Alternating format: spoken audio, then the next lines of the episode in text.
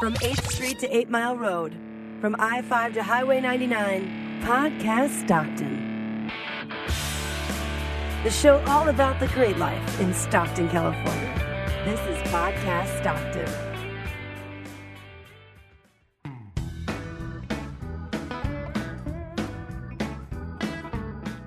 Welcome to Podcast Stockton, episode 97 for July 14th, 2014. I'm Susan Spraker. And I'm Matt Beckwith. Welcome back to all of our returning listeners. If this is your first time listening to Podcast Stockton, thanks for checking out the show. In this week's episode, Matt, you and Greg had a chance to sit down with Reggie. Yeah, Reggie, aka Thug Dork, um, local comedian with um, lots of ties to the uh, local comedy scene, and uh, he has a show coming up uh, Friday, July 25th, uh, the Comedy Bash 2 at, uh, at, at Empire Theater. But uh, we'll get to we'll get to catch up with Reggie and find out about how he got started in comedy and uh, what what he's been up to lately.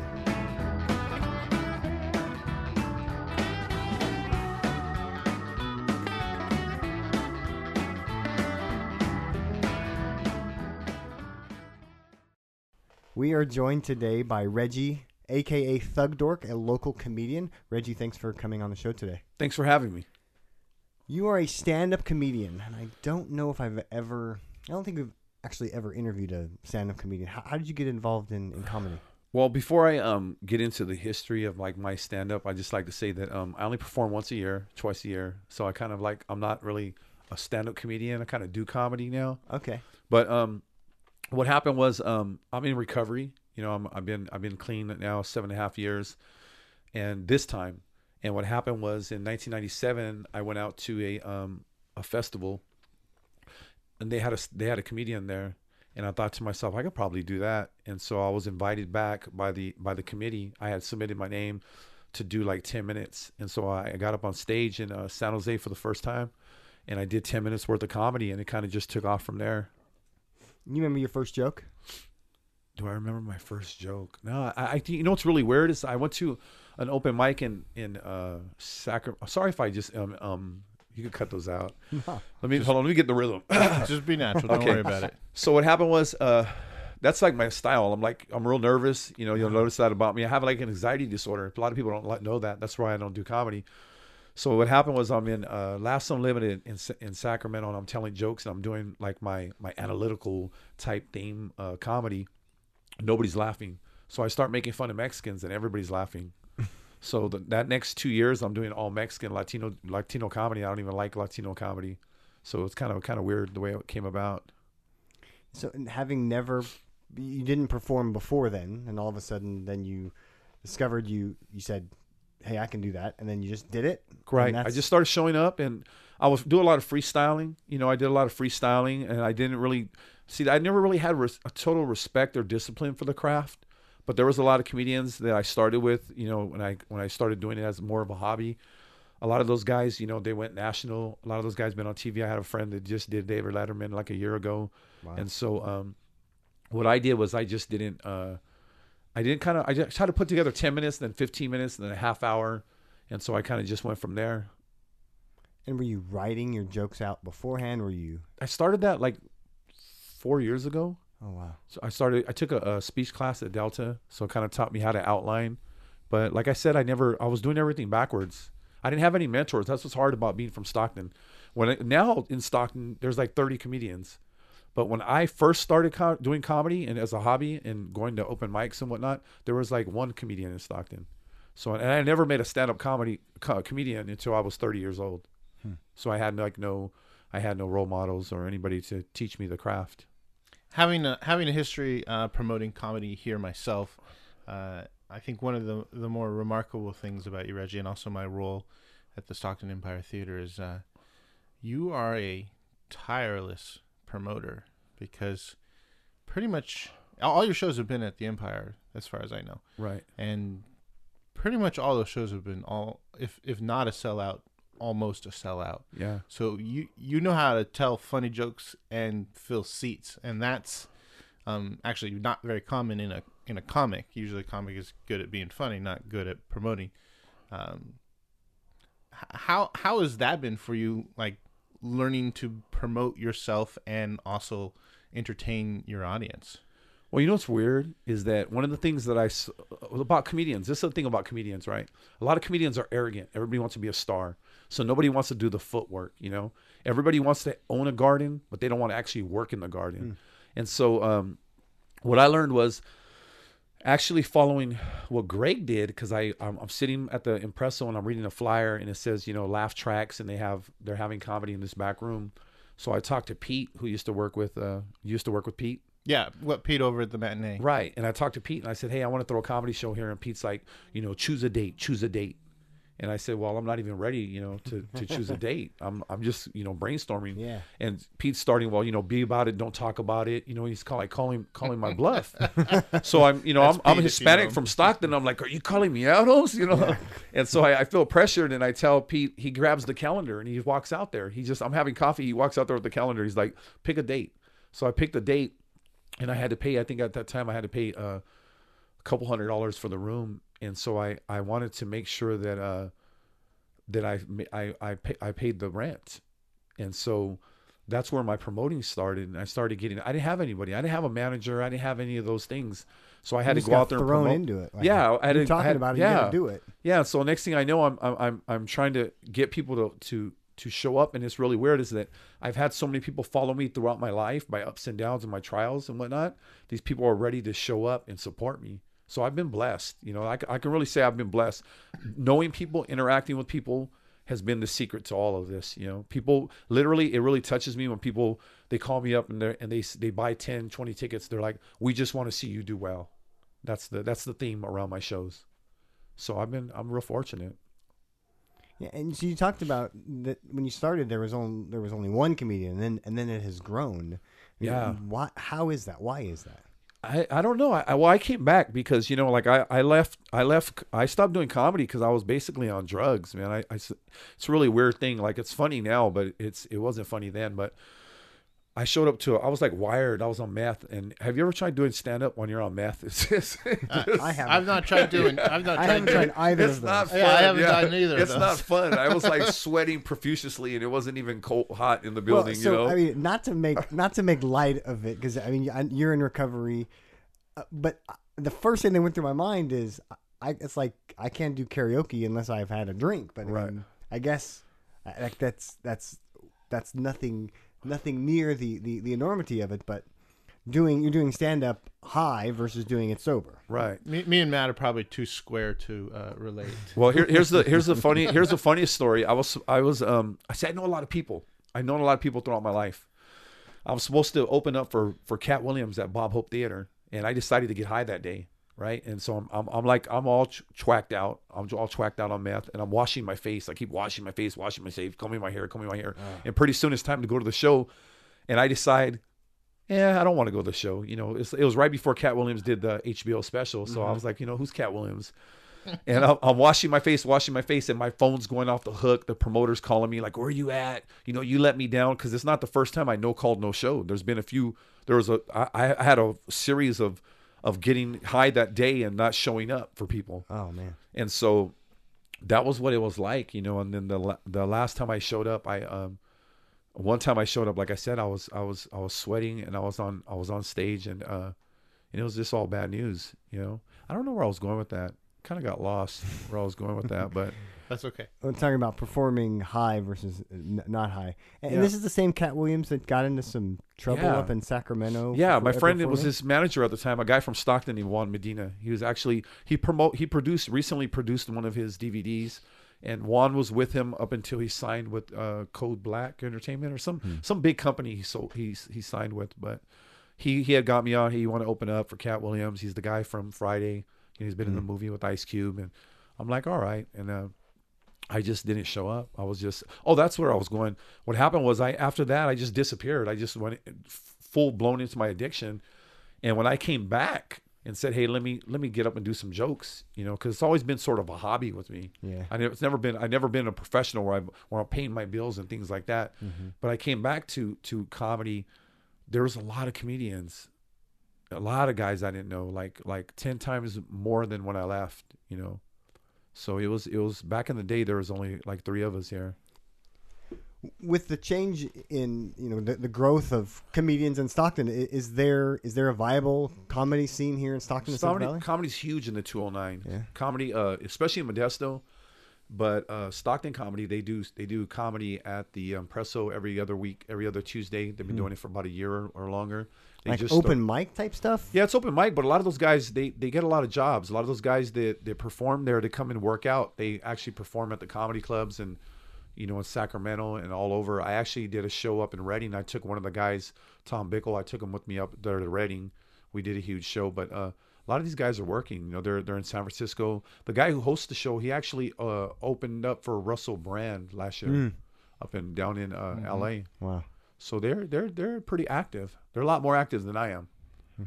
And there's actually uh, I think on two Thursdays now at the Mile Pub they're having comedy. Oh, yeah, So yeah, that's where I started.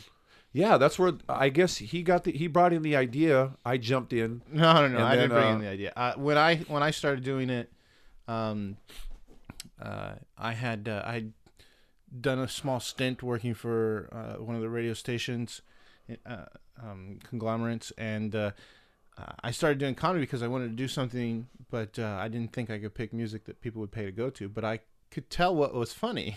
Right. And so when I did it, there was when I started, there were two comedy shows going in town. One was um, Insane Wayne and um, his partner down at the Waterfront Warehouse, and then Pork Chop was doing something at um, Fats. Right. And then Pork Chop stopped doing that for did that stopped doing that soon after I started, but I did it for like 18 months, twice a month. Right. Um, and I got to know a lot of comedians, and that was really cool. I really, I actually kind of miss doing that, and uh, it, it was cool to see what came after that.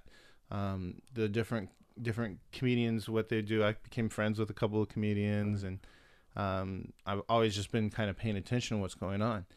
And so it, I do know that there's there's a group in Modesto.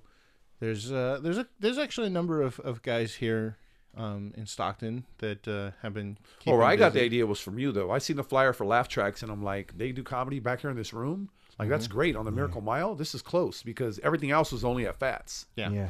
And so And I it had was, to talk to it was Pete. done at that point. Fats wasn't even doing it anymore. I don't think. Exactly. And then I, I think that once once I did a couple shows at the matinee, and then I finally moved up to the theater. That was another thing. I remember talking to you when I first met you, and you're like, "I'm transitioning to the theater." I had actually did a show at the Amblers Club, and the Amblers Club is um, it's a club. You know, it's kind of different. You know, it's a it's a men's club. I didn't even know what an Amblers Club was, and so. uh it is it, it it didn't work out at the Amblers Club for, t- for many more shows, and the capacity is only a couple hundred. And that's when I came back to the theater and said, you know, let's let's try it. Let's try the theater. So it was exciting. Are- Are the are the comedians in Stockton the? I, I don't know anything about the, the comedy scene. In Well, right now, co- comedy. Let me tell you about comedy right now. Nobody gets paid com- to do comedy. I paid.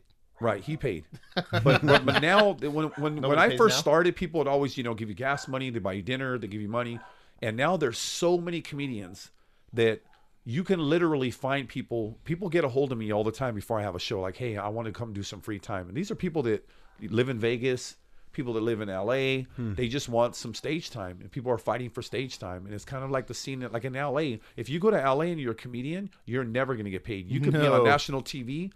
You could be on national TV and you're not getting paid The because only they way don't pay comedians. And, The only way you'll ever get paid in LA is if you get picked up on a show, right, and you'll have to work for free before that happens. right. That's because there's too many comedians. Too many comedians, and there's and right now there's not enough stage time. There's not enough good shows. So uh, Stockton comedy, there's a lot of talented guys. There's a lot of talented guys. You know, like Sam Bam, he's been on he's been on national TV a few times. Insane Wayne just he won the national. The guy from Sto- uh, Stockton, who I used to run with, I used to hang out with him. He won the national comedy comp- black comedy competition for for the nation. He won, and so I mean he's a very talented guy. There's he was just- on your last show. he was on my last show. Yeah, And he's he a real was- good friend of mine. He was he killed it. You know, Yeah. I I, I, never heard the I never heard the uh, theater shake with thunder from people stomping from laughing so hard. It was right. actually pretty amazing. the comedians in town are are they really the? Is it a lot of the same style of comedy, or they're there different style, different elements of, of comedy? I think they got they a lot of those guys. You know, they they they they work hard. There's a guy named Saul Trujillo. You got to keep an eye on that guy. That guy's really good. He's uh he sticks to the craft. You know, a lot of comedians. comedy's weird. It's like professionally comedy is like you tell the same jokes over and over to a whole bunch of people. So you try to go to different cities and different places and you get really good at your one set. Mm-hmm. That's where I have a conflict because because I have the same people coming to see me over and over, I have to constantly think of new stuff to say. Got to keep it fresh. I got to keep it fresh and I'm I'm basically after 9 shows there's no I'm kind of like tapped out on freshness. So you are transitioning from headlining your own show to Hosting. um, hosting your Yeah. show. What is what is uh, what is the direction you're taking, Thug Dork? Um, you know, to be this is the weird the weird thinking behind Thug Dork, right? So, I have a lot of tattoos. I'm a big Mexican guy, right? And so, uh, yeah, I'm not I didn't- I African American. I, I know, I know, notice I'm the- Mexican. Just watch I it, d- I buddy. didn't notice the watch tattoos it, watch either. it, buddy. Just kidding. so, uh, every time I would show up at a comedy show, and and uh, people would say, you know, you don't look like a comedian. That's all I hear is you don't look like a comedian. So I started I started looking in the mirror one day. I said, you know, I kind of look like a thug, but I'm kind of dorky, you know. And so I kind of put the two together, thug dork. And what really what I what I what I would like to see Thug Dork turn into is to me Thug Dork is like an archetype, right? It's really deep. It's deeper than just my name. It's like if a kid could think he's a thug dork, right? Thug dorks don't kill, you know, they don't do things like that. They don't they don't use drugs, they don't they don't do those things. It's sort mm-hmm. of a way to say, okay, I'm from Stockton, I have a hard exterior, but you know what? I'm kind of goofy inside. I don't want to I don't want to harm anybody. So I would hope I would hope that Thug Dork would, you know, be something that people could like emulate, you know, around the area, around the community or even further, even reach mm. further, you know. Yeah. So And how long have you gone by Thug Dork? like two years. It's kind of took off. There's a lot of people. People yell all the time. Thug dork. You know, people yell at me all the time. I've sold like um, uh, haven't made any money off them, but I sell them at, at cost. I sold shirts that say Thug Dork on them. Oh, yeah, I, I- probably sold I- like 500 probably. I think I, I sent you a text message that one time I saw your shirt on the front cover of the record. If someone Yeah. was wearing it, doing Oh, it's just a random I'm glad they didn't get arrested. I'm glad they didn't get arrested. That would have sucked. No, it was a, it was a good news story, I think. But there was like someone with a Thug Dork shirt Yeah. in a color photo on the front of the Right. record paper. Oh wow. yeah. So I've been with lucky. Him. It was just just one of his fans. yeah people see the people see the shirts and they you know it's uh i know it's cool you know i, kind of like i made wristbands i made stickers i kind of give away a lot of stuff and uh i basically you know going back to greg's uh, question about from a headliner you know i I- felt what it I, I felt like i tell you a lot of people i don't talk about this a lot but i have an anxiety disorder. Like i actually take medication for an anxiety disorder. I have heart palpitations and they suck. You know my heart skips beats and these things happen before I, I perform. So it's really uncomfortable for me but i like making my friends laugh. Yeah. so when I, when you headline you have to go a whole hour and so it's really terrifying for me. Yeah. and so what happened was, um, I, I decided like a year ago that I'm really not comfortable. You know, it's not really it's not really the thing that I love, but I like making my friends laugh and I like being there for my friends. So what I started to transition more into is like a host. You know, kind of like introducing new acts. yeah, you get five Still- ten minutes, right? Doing I'll do like 15. You know, Okay. sometimes, but you know, just more of my my freestyle, sort of my own my own personality coming out. But um, I've got to. Li- I I- feel like I've I've been able to live my dream. You know, as far as like you know, I, I got to headline a couple shows, and I felt what that you know I got that feeling, felt what that was like, and so so I'm pretty satisfied. You know. And you mentioned in Sacramento that you were delivering some, you were delivering your jokes and they just weren't laughing. They weren't laughing. I had that like, intellectual comedy, you know, that that observational comedy, and I guess it's maybe the way I look, but all of a sudden I switched gears and I went, you know, I'm Mexican and I come from a small family of 48, you know, and everybody started laughing. I go, this is easy, you know, this is easy, you know. I go, yeah, my dad has a truck, you know, and he has everything: TVs, 27 inch rims, you know, uh, uh, candy paint, everything but insurance, you know. and it just, I just kept going And from there. then I became a Latino comedian. Yeah. yeah. So. And, and what, was the well, and what was the intellectual observational comedy like? Uh oh, intellectual observational comedy is like uh you know, um I don't know I, I don't know if people get this uh I'll give you a, a, perfect example. Like I say, you know, I joined a gang, you know, I joined a gang and then they stabbed me, so I quit. You know, I didn't know you can't quit. You know, I didn't know. It's sort of just, you know, it's sort of just pop. You know, Yeah. I didn't know if I could quit. You know, and then I didn't really like the colors. You know, and I was filling out the application. You know, like, can I wear purple? Do I really have to wear red? You know, what are the benefits? What are the benefits of being in this gang? You know, because the other gang across town, yeah, they have a scholarship program. what are your incentive packages? There you Yeah, go. whatever your incentive What's in it for me? Yes. So yes, yes. I, I, I think it's it's terrifying to think of delivering jokes to an audience that that doesn't respond. But I, I, I hear comedians and the the uh, I listen to some of my favorite podcasts or podcasts from comedians and they talk about that delivering to an audience and just doesn't get it. I mean, and is it? you want to hear what happened to me? Yeah, I'd love to. Yeah, I can tell us bombed. Out, I story where you bombed out. yeah. I bombed out in front of a thousand people at the Civic Auditorium. Oh. I was the last. I didn't know a lot about stuff, and, and I just I had just came off. I was back in recovery. I think I had like sixty days clean because it took me a long time to get clean again. I would have a couple. I had a couple uh, months clean, and then I and then I I fall off the wagon, and I kept doing it, kept getting me back up. But during one of those periods, I got on stage in front of a thousand people. I was the last comedian up, and I wasn't really qualified to be the last comedian up. And the crowd was already tired, and the sound wasn't the, the best.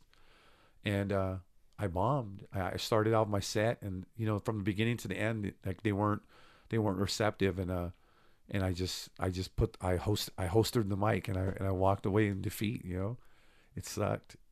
Can I say It's- sucked? Yeah, oh, yeah. And, and it's I I I'm not a comedian, but I've seen a lot of comedians, and it is so painful to in front of a watch it. thousand people too, and it was like But it's so painful to watch it. Yeah. You're just like, oh, that that poor guy. yeah, I got so many texts that night from people who are like, "Hey, you know, you did your best, and you don't hold your head up," you know. And it's like I don't want to hear that, you know. Just ignore it. I felt sorry for myself. I was just, I, I actually got high that night, and I just disappeared. You know, Ah. it's really weird. I, I that was the like, probably the lowest point in my life. I remember I got high. I, I didn't come home for two days, and I, I slept in this. And the, there's this there's this place by the train tracks. Oh, actually, I decided I was going to be a bum, and I went After to the, that, Yeah, right after that, I- I- bombing and comedy. yeah. Okay. And I decided I want to be a bum, and I went to go.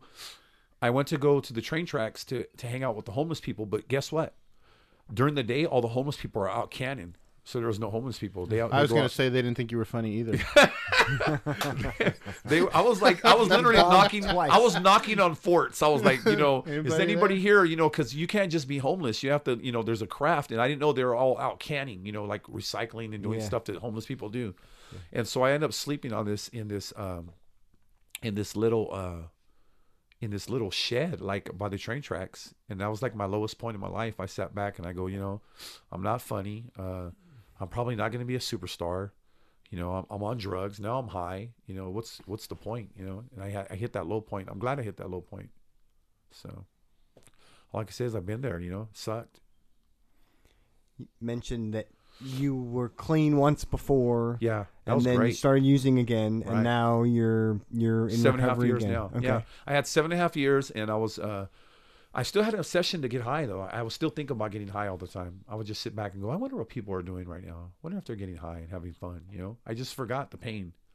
And i have a chemical imbalance. So I, when i do drugs nobody wants to get high with me. You know it sucks. When you got a lot of drugs and you're like hey you want to get high with me? People are like oh no i'm good. Yeah. you know. So what happened was I, I'm I'm I'm hanging out at comedy, sh- you know, I'm hanging out at bars, and uh, I just got around the wrong crowd, and I'm not gonna blame them. It was me. It was just me not being guarded and mm-hmm. not letting people know that I'm in recovery. That's the mm. thing. That's why I'm letting you guys know, and I'm letting everybody on this podcast or whoever's listening that I'm in recovery because people would offer me a beer, and I'm like, no, no, I don't drink alcohol. You know, Yeah. I work out. but the truth is, is that I'm I'm an alcoholic and an addict. You know, I can't use drugs, and plus I have a, a, a I have a, a chemical imbalance. So when I do anything, it ju- I just I'm more weird than the than the average person. So I fell off, and it was I fell pretty hard. I fell really hard. You've been you've been uh, clean and sober this time for seven and a half years. Seven and a half years, just celebrated. and yeah. you've done some, and that's great. That's that's and that's that's that's a long time. And and Yeah. then there are people that um that struggle with that every day, and and you, that you have you have been you've had success in your recovery, yeah, and you've done comedy since you've been re- since you've been in recovery. yeah, Does it has it changed your comedy? Has it changed your yeah. your Yeah, it delivery, your content? How, how Well, so? you know, I like to talk. It's really weird. Like, I wish I could talk about my my using because it was sort of comedic. Like, I, I didn't tell anybody this story. If you guys want to, you guys want to hear a story? You got time for a story? no, sure. Okay, this is what happened. One time, I, I'm one time I'm super wired out. Right when I get wired, I, I I'm out. My mind, I'm out of there. I could just do a little bit of meth, and I'm, my mind's gone. So I went to San Francisco to get on an airplane. I was gonna go to Denver to see my nephew. I bought a ticket. I got on the. I just drove from Stockton to San Francisco. It's a true story. Can't make this up. So I get on the airplane. I start getting freaked out. I start thinking the Illuminati's on the plane. Right? I'm like, uh-huh. they're gonna kill me on this plane. I need to get off this plane. So I go out to ask to get off the plane. Right? And they're like, "What do you mean you want to get off the plane?" I go, "Yeah, I need to get off this plane." And they're like, "Well, where's your luggage?" I go, "I don't have any luggage." Well, I guess that's like a red flag. Yeah. And so the next thing I know, the air marshals arrest me, right? Oh. They shut down the whole second floor or wherever the level of that of that airport yeah. and they take me downstairs and they're they're running these scanners to see if I'm they think I have a I left a bomb on the plane, Oh man. Right? And I'm I'm crying. Now I'm crying. Like a real tough guy from Stockton, right? I'm like I'm crying. Like I just want to go home. Oh And uh Illuminati. yeah, Illuminati's after me. and so I I end up they end up releasing me. They're like, this guy has no warrants because I, I I didn't in, in the end my you know when I realized I didn't commit any crimes I was just high you know I was just out of my, my mind and so they kicked me out of the airport. They walked me to the end of the airport like just you know go back to Stockton get out of here. Hmm. And after all that shut down the airport had to, they had to unload the whole plane all the passengers off. I just walk out the airport like duty duty duty. Oh my gosh. You know Get Yeah. lucky. yeah it's weird. That's that's frightening. Yeah, it is. Now that I think about it, you know, the air hmm. marshal, I can just remember the air marshal walking up to me. And then the guy who was interviewing me had a mil- he actually have military at the airport because there mm-hmm. was like military guy and the air marshal and they kept at questioning me, questioning me over and over and stuff. And, uh, I'm not, I'm not a, a terrorist, you know, I'm just a tweaker. And, and you tell those kinds of stories when you were when you were still using drugs. Yeah, no, well, no, I tell the stories like when I when I when I do comedy, I try to I try to make light, you know, about you know, I I just it's sort of graphic, but I kind of I kind of talk about my using, you know, and I make fun of it now, but you know, it's uh, it's it's just stuff. It's not appropriate for this show, but you know, I make a, I make a lot of jokes about you know when I was using it, when I was drinking, and all the you know, all the Yeah, ugly all the I- I ugly would- women I picked up on. I would definitely call your shows R-rated. Yeah, Uh, R rated. Yeah, Definitely for adults. correct. Um, they ask me to do kids shows and stuff and uh, sometimes I, I go and i do stuff at the school and whatnot i have a different set for that but when it comes to my using you know i think the whole using thing is sort of r-rated anyway you Yeah. know so Yeah, especially if you're going to describe it. right in depth yeah Yeah, and even though it's your your personal struggle, I think uh, in in a different audience, I think some people might uh, certainly wouldn't want children yeah. listening to those. yeah of don't listen to that bobby. That's the devil. You grew up here in Stockton. yep. Born and raised. I was born at the uh, county hospital. I was born in the county hospital in a manger. I'm just kidding. I'm just kidding. Where'd you go to school at? Uh, I went to, you know, it's really weird. My school growing up, um, I went to school down the street from my house, but then when the affirmative action kicked in, they bused me to Okieville to August School. You know, I was one of the first Mexicans in Okieville at a school, elementary school. This is kind of They weird. bust you to the east side. Yeah, I never been to Okieville. We never, none of us had. We just got on a bus, and next thing I know, we're in, you know, Mississippi. I mean, Okieville. Yeah, in 1978. 1978, I went to I went to August School, and then I from there I went to Hamilton, and then I I uh, went to Franklin. Okay. Yeah. But yeah, I love Stockton. Stockton's a great city, you know. A lot of people have a lot of bad things to say about Stockton, but um, I've been able to say the good in Stockton. One thing I can say is that all the comedy shows I've ever done, there's never been any violence. You know, a lot of people have a lot of respect, you know, for the for what I'm trying to do. And like I said, I I, I basically um, I stopped doing it, doing the comedy, but I still do. I kind of do an annual thing. I kind of just do it for my friends and it's kind of a reunion, you know, and I think it's a kind of a celebration. You know, it's a celebration that uh, w- they might call us the most miserable city in, in the world, but I, I, I really think that uh, as long as we're laughing, we're not miserable. You know? Reggie, you have a you have a show coming up. Yeah, July 25th. Who's in, who's who's on the show? Tell me about it. I have a PX Floral. She's a, a Asian comedian. I shouldn't say Asian. She's Filipino. Is that Asian? I think so. Okay. Yeah. Well, she's Filipino Southeast Asian. Asian. Yeah, Southeast Asian. she's from San Francisco, and uh, I look forward to working with her. I work with some of her companions, never worked with her. So I have Rick Polito, who actually took me to do some shows up in uh, Denver. Wait, wait, wait, not Denver, uh, Idaho, Washington, and uh, way back in the day, he took me on a road trip. So Rick Polito, he's he he performs nationally, and then I have Fat Joe. You know Fat Joe. Yeah, I have Fat Joe coming down. I I worked with both Rick and and Fat Joe. Exactly. Yeah. So you know the guys, yeah. So uh, those guys are coming down there. They do a lot of good comedy, a lot of clean comedy. It's not just all R-rated comedy. So I think I'll, I'll probably be the worst person that you that you hear on there. You know, my first 15 minutes. you believe you can have a comedian or that a comedian can be successful with uh, while still staying family friendly? Yeah, that's what I'm moving towards. I'm trying to do that right now. I'm in the process. Well, I don't really, I don't really like doing comedy to be honest. But when people ask me to do comedy, when people are going to ask me, like a school asked me to do comedy, I, I, I have a clean set. I have a clean set that I do. So I just want to be able to build on that clean set because not really, I'm not really looking to get paid or to be a professional comedian. But if if a church asks me or, or if a school asks me, I want to be able to contribute to the greater good of the community. You know, that's one of the things that that I kind of the transition that I'm going in my own life. You know, a lot of people ask me to do a lot of things, so I'm just going to start saying yes to a couple of those things. And is your clean set comedy, but also a- message about a message about addiction and recovery, Um, or is it just a clean set?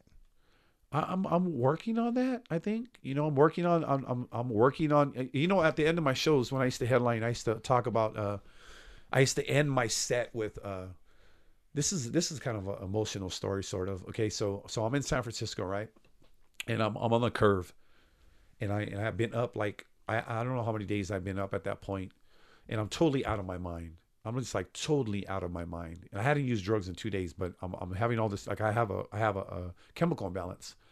So I'm up and I'm and I and I'm and I can't I can't fall asleep. I don't have nowhere to go, and I'm in San Francisco. I'm at a homeless shelter. I'm eating a dry piece of bread. They hand out bread to homeless people, and I I tell this story at the end of my comedy. So what happened was, uh, I I did we call it like the third step prayer, right? I said, God, I have no clue how I'm gonna get clean. I don't even know how I'm gonna get out of San Francisco. You know, I, I just I, I just sat there and had this like conversation with God. And so um, I said, God, I know I messed up so many times. I know I let you down, you know, and I know I made a bunch of promises to you, but I'm asking you one more time, please just receive me in your grace, you know, because I was taught about the grace of God, you know. And so um, what I like to tell people is that there's a time in my show when uh, me and Greg actually work on it where they where they turn out the lights and people pull out their their, their, their they pull out their phones and they wave their lights in the air and the, uh, and the, and then we we we we open up with a thuggish ruggish bone song you know we're not against rap but we are against those thugs and they introduce me and the, I get the crowd all hyped and when I'm making my way to the stage and I feel all that energy in the room right and all those people rooting for me it's like that's the whole miracle of my life you know? Like at that at that point i remember that prayer and i realized that i'm actually living in the grace of god. So that's how do i say that in comedy? I'm, I'm still working on that part but that's my that's my message you know? One of the things, Reggie, that always fascinates me about comedians is how they deal with hecklers. so, have you ever had a situation where you have hecklers? yeah i had a lot of hecklers uh you know oakland california is really hard to do comedy because uh if you're if you're doing bad they let you know they let you know right away if you're doing bad but uh one of the things is normally for me what a heckler is it's a guy who really wants to do comedy Really? Yeah, it's a guy who wants to do comedy, but he doesn't have the ambition, the drive, You have the guts to actually get the guts do to it. do it. So what he wants to do is he wants to throw you off your game. So what I like to do, this is my favorite one. So whenever there's a heckler and they're like they're heckling me, then I stop the show and I go I turn the focus on him and I go, "Oh, look, look at me. I bought a ticket for the show, but I'm too scared to get on stage myself, so I'm just going to disrupt this place." Oh, wee. But I'm a big guy. That don't work for every comedian. right, right. But that always gets them. That gets them embarrassed. They turn red and they either want to fight me or they just, you know, that's what happens, you know. yeah. Yeah, uh, I got a lot of I got a lot of sets that I do. Um, there's a lot of things that I say to hecklers that I've said to every other heckler. You know, you turn the focus on them. How's it going, man? You all right? You need a hug? You know, what's going on there, buddy? You all right? You had too much to drink? Yeah. Is that your girlfriend? You know, just things like that. You just take the focus and they get they don't they they like I said, their biggest fear a heckler is actually being on stage. So by putting the focus Yeah, on them, you they put them on there. those right. And, Yeah. then, and then you put the focus on them, and then sometimes it'll backfire though. they'll jump up on stage if they're drunk enough, and then you just kind of let them run their let them bomb out now because they're not you know they don't really know about comedy. So Greg, you ever been in a club and and experienced a heckler from the from the audience? Uh, I have, but uh, I think one of my my favorite guys is in San Francisco, Joe Klocek. Yeah. he is a very good uh, comic, and he actually teaches the art of riffing, which in the comedy world is you're not telling prepared jokes, but interacting with the audience and somehow making that very funny. And there's this Crowd work. Yeah, there's this great YouTube video. It's pretty old now, of him at uh, I think it's at um Punchline in the Bay Area. I'm not sure. It could be somewhere else, but this drunk guy starts challenging him, and he actually brings him up stage and just just destroys this poor audience member who earned every bit of it. It's it's a fabulous video. If you've never seen it, Reggie, you definitely got to look at it. Joe Klocek is is one of my uh, personal local favorites. that's great. Um, I heard of him. yeah, he's very good. Yeah, And just to drop some other names, uh, uh, Brent Weinbach, which I I, think, wor- I, I, think I he's did in a LA show, now. I did a show with him a long time ago. I brought him out to uh, Manteca. He's hilarious. I Yeah, love him. he's But great. I He's like his really style. weird. Yeah, he's Yeah, really he's weird. weird. He has a weird style. He's uh, Andy Kaufmanish. Oh, yeah, And then I'm just gonna say this name because uh, I, I I helped build his brand, and hopefully I'll I'll shame him back into comedy. Uh, Josh Vigil, Stockton's Josh Vigil. yeah. You told me a lot about him. I met him indirectly. I Right. tried to get him out, and I just so now now I'm gonna tell him that his name is on the show, and that he's got to start getting out there and doing more stuff, or Yeah. he's really got to disappear. heck, I'll give him five minutes if he shows up on the twenty fifth. there Okay, you go. Yeah, I'll make him come yeah. if if I can. Just because he knows Greg. There you That's go. why. That- that- Greg got pull. Yeah, that's that's your ticket to ride. It's not what you know; it's who you know, That's right. And we and all what know they think Greg about you. I know I know quite a few people that are funny Right. and that that want to do they want to do comedy. Right. What what advice? show up an open mic. You know, like I said, the state of comedy is kind of sad right now. It's like everyone, no one's getting paid unless you really love to make people laugh. I think you just you have to you get up, you experience it, and then what you do with that experience. Like for me, I've I've done a big show and I experienced it. Now, do I want to be on the road 52 weeks a year? No. Do I want to tell the same jokes ever over and over in every city? Probably not. It's just not. It's just not you know meant for me. But uh, I I did have. The, I can say at the end of the day when I lay my head down that I've had the experience. And you know what you like I said, you know you get the experience if you have the drive, you have the you have the desire. You get the experience, and then you just it's up to you to decide what you're going to do with that experience. So I would recommend if you have that, you want at the end of the day, you want to be able to say, you know what, I, I got up and I did it and I experienced that. So that's what I would do. If people that really want to do comedy, you know, it's I've given people uh, shots. I had a guy who said my, my dad's dying wish was to be for me to be in a show, and I gave I gave him five minutes. You know, I helped him fulfill that that that bucket list Yeah. thing. So he, you know, at the end of the day, he gets to say, you know, I did that. That's what I would recommend. I shared my favorite local comics. Who who are your favorites in this area? I, In- I mean, without you know, in this area. Let's let, me talk about the history of comedy first. People always have they always ask comedians, you know, who inspired you and whatnot. And so uh, I can say my first inspiration was my family.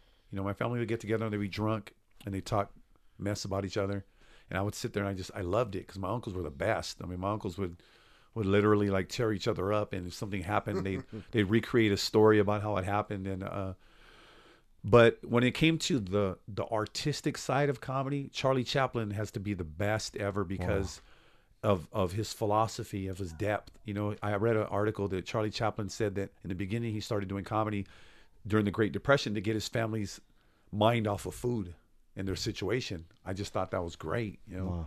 And so um, I like Richard Pryor. I like. I remember I seen Richard Pryor live on Sunset Strip when I was a kid, and I, I just I love the you know the way he commanded Wow. the stage and whatnot. But George Lopez did a lot for for me personally because I'm you know I was Mexican. A lot of people didn't really see Mexicans on stage doing big you know comedy. So George Lopez, but in the area, uh, I like Insane Wayne. I like Saul Trujillo. I think Saul Trujillo is. Uh, he's one of the up and coming hitters. I mean, the guy's just he has the it factor. You know, there's a lot of comedians. You can write to be funny, but there's just some. It's almost like being an athlete. There's some kids that were really good in the fifth grade, and they became great in high school. Then there's some guys who practice really hard to be good, but they didn't really have the it factor. You know, Insane Wayne he has the it, it factor. There's a lot of different guys that you know are really good. Sam Bam, he's a hard worker, you know. But as far as like the my favorite, I I, I gotta say, you know, probably my my buddy Insane Wayne. He's uh he took tragedy. You know, he he was he was shot. He was shot seven times, I believe it was. Wow. You know, and I used to run around with the guy, and the guy used to like to dance, and you know, he's real he's real mobile. And then he he was confined to a wheelchair, and he took that experience and he just he used it uh, in a positive way. So I'm you know I'm, I'm inspired by his not only by his comedy but by his life. So. Wow.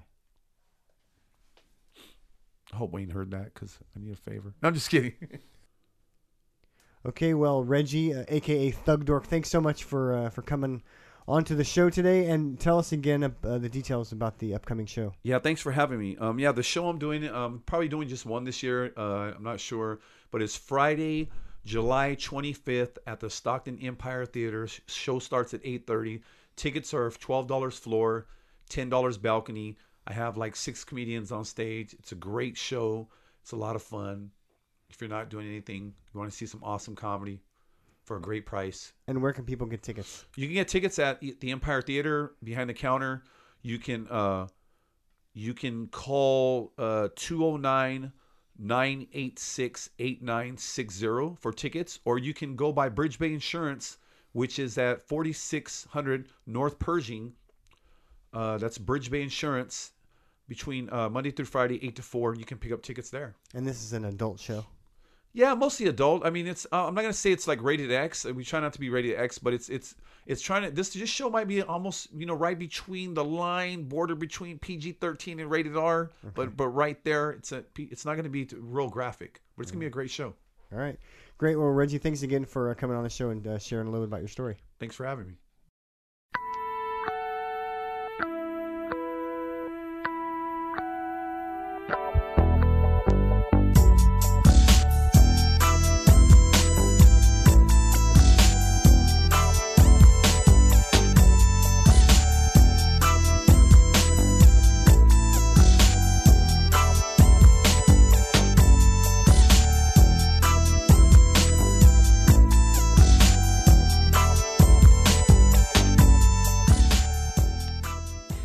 For listening to Podcast Stockton. We'd love to hear your feedback.